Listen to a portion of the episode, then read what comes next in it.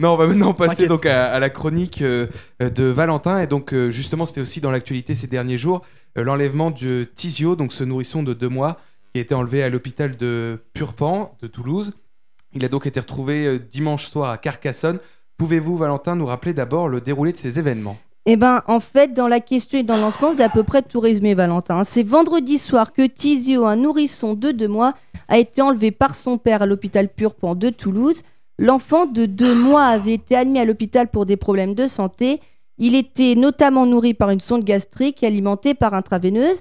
Les infirmières de l'hôpital ont donné l'alerte à minuit et demi le samedi, alors qu'à 21h30 le vendredi soir, le papa avait laissé un mot dans la pièce où le petit était soignant disant qu'il était parti se promener avec. Les caméras de surveillance, elles font état d'un départ du père de l'hôpital avec l'enfant à 19h30.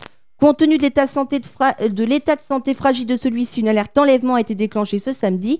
Il a été retrouvé à Carcassonne à côté de Carcassonne dans l'Aude à Belcaire, au domicile de son oncle. Le père et l'oncle ont bien évidemment été placés en garde à vue pour soustraction d'enfants. Tizio lui a été pris en charge par des médecins et son état est plutôt stable. Alors vous parliez donc euh, de l'alerte enlèvement, pouvez-vous nous en dire un petit peu plus sur ce dispositif? Lorsque vous entendrez cette sirène et que vous verrez ce message, cela signifiera que le ministère de la Justice a lancé le dispositif d'urgence pour retrouver un enfant enlevé. Alerte enlèvement. Une description de l'enfant enlevé. Alors voilà, vous avez pu entendre ici un court extrait de l'alerte enlèvement. C'est cette sirène qui est déclenchée lorsqu'un enfant est enlevé. Il faut savoir que le dispositif alerte enlèvement a été créé en France en 2006. Il est inspiré du dispositif Amber Alert qui existait auparavant aux États-Unis et au Canada. Depuis 2006, l'alerte enlèvement a été déclenchée 22 fois et a permis de retrouver 26 enfants. Alors, selon le site du ministère de l'Intérieur qui explique ce qu'est l'alerte enlèvement, il existe quatre critères de déclenchement de l'alerte qui sont les suivants.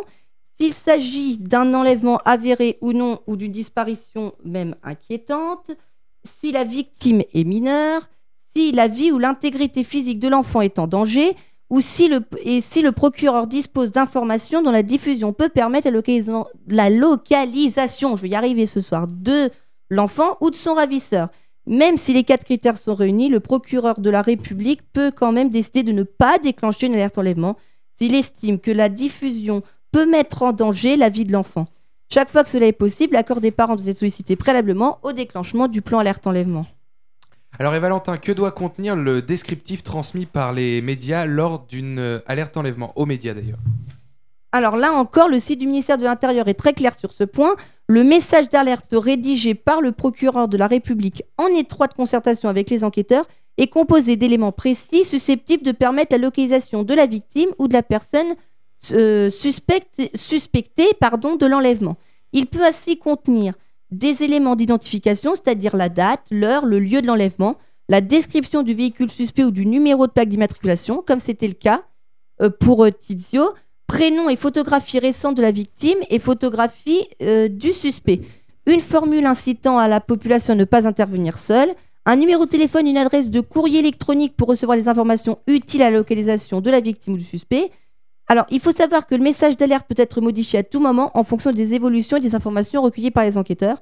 Pour finir, 60 partenaires, médias ou réseaux sociaux sont impliqués dans le dispositif alerte enlèvement, ce qui permet une grande couverture du message d'alerte sur le territoire français. Merci beaucoup Valentin pour toutes ces informations.